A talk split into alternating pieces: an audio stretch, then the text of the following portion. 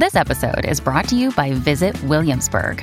In Williamsburg, Virginia, there's never too much of a good thing. Whether you're a foodie, a golfer, a history buff, a shopaholic, an outdoor enthusiast, or a thrill seeker, you'll find what you came for here and more. So ask yourself, what is it you want? Discover Williamsburg and plan your trip at visit williamsburg dot com. Another day is here and you're ready for it. What to wear? Check. Breakfast, lunch, and dinner? Check. Planning for what's next and how to save for it? That's where Bank of America can help. For your financial to-dos, Bank of America has experts ready to help get you closer to your goals. Get started at one of our local financial centers or twenty-four seven in our mobile banking app. Find a location near you at bankofamerica.com slash talk to us. What would you like the power to do? Mobile banking requires downloading the app and is only available for select devices. Message and data rates may apply. Bank of America N A, member F D I C. This is Optimal Relationships Daily, episode sixteen fourteen. Sample Morning Routine for Sleep-Deprived Moms, Part two, by Kara Harvey of A Purpose Driven Mom dot com. Hello, everybody, and welcome back as we look to conclude a longer post that we began yesterday in sixteen thirteen. I'm your host and narrator, Greg Audino, the guy who's here reading to you each and every day. And yesterday, we started a really wonderful article for sleep-deprived parents and how they can reset themselves a bit by developing an effective morning routine. Be sure to go back and give that one a listen if you haven't already. But for now, we're going to jump right back into this post and continue optimizing your life. Sample Morning Routine for Sleep-Deprived Moms, Part two, by Kara Harvey of A Purpose Driven Mom dot com. Morning Basket for Kids. After I've taken even five minutes for me, it's time to go down for breakfast. As much as you can, I suggest preparing breakfast ahead of time, or at least having a plan. The less you have to think and make decisions in the morning and when you're tired, the better. Having two to three breakfast options to rotate through makes it easy to get breakfast going and limit power struggles over what to eat. My kids get a protein and a carb for breakfast, and I let them choose which ones they want. I'll ask if they want sausage or yogurt first, and then fruit or a waffle. This allows me to easily make things I know I already have and that are balanced for them. While you're getting breakfast going, this is a great time for morning basket or independent activities. If you have an infant, you can make sure you have a swing or pack and play in the kitchen. We seriously had one in every room. Thank you, hand-me-downs and consignment sales. Put on some music or Baby Einstein and get your breakfast going too. Hopefully you remember to put the coffee pot on the night before so that you can get that brewing. This is a great time to get your baby his or her bottle or sit and nurse. While your baby is eating, you can check in with emails, read an ebook, or text and catch up with friends. I try to limit my mindless social media scrolling, and if I didn't assign my nursing sessions to tasks, I would have probably just online shopped and compared myself to other moms on Facebook and Instagram. If you have toddlers or preschool-aged children, you can put together a morning basket for them. We have a table in our kitchen, and before I go to bed, I leave out an independent activity for them. My kids gravitate to this table, and it keeps them busy while I wake up and get our morning going and cook any breakfast needed. Don't let morning basket be another thing that you can't keep up with, though. As a sleep-deprived mom, my biggest advice is to keep it simple. Morning basket is a tool you can use to help your mornings, not something else to keep up with. So, what do I leave in my morning basket or on the play table? Interactive books, coloring books or stickers, magnet tiles. Get these from Picasso Tiles. They're half the price of the big name brand, and we have two sets. Pegboard, blocks, trucks, and Play-Doh. Really, any open-ended toy item that they can have fun with on their own will work. This isn't the time to do a new homeschool activity or teach them to read. This isn't complicated Pinterest craft time or super messy play.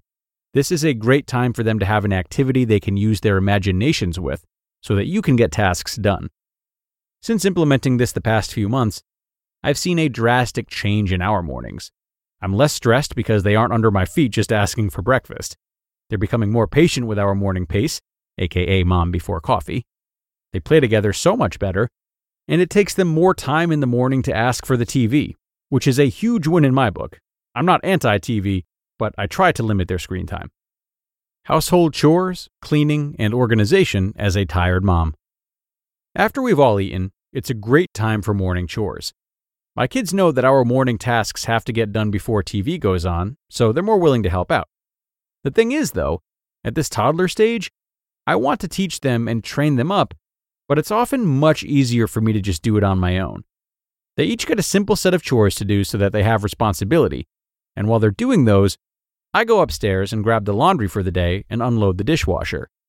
Those are the only two home tasks I do in my morning routine. I find that a load a day makes putting laundry away less overwhelming, and emptying my dishwasher first thing allows me to just fill it after each meal, instead of letting it all pile in the sink until dinner.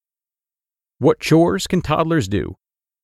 Don't underestimate how much our tiny people can do. From a year old, my kids have been doing small tasks and chores and helping around the house. Sample chore ideas? Putting laundry in a hamper, dragging laundry basket to laundry room. This works if you have a small plastic basket like we do for their room.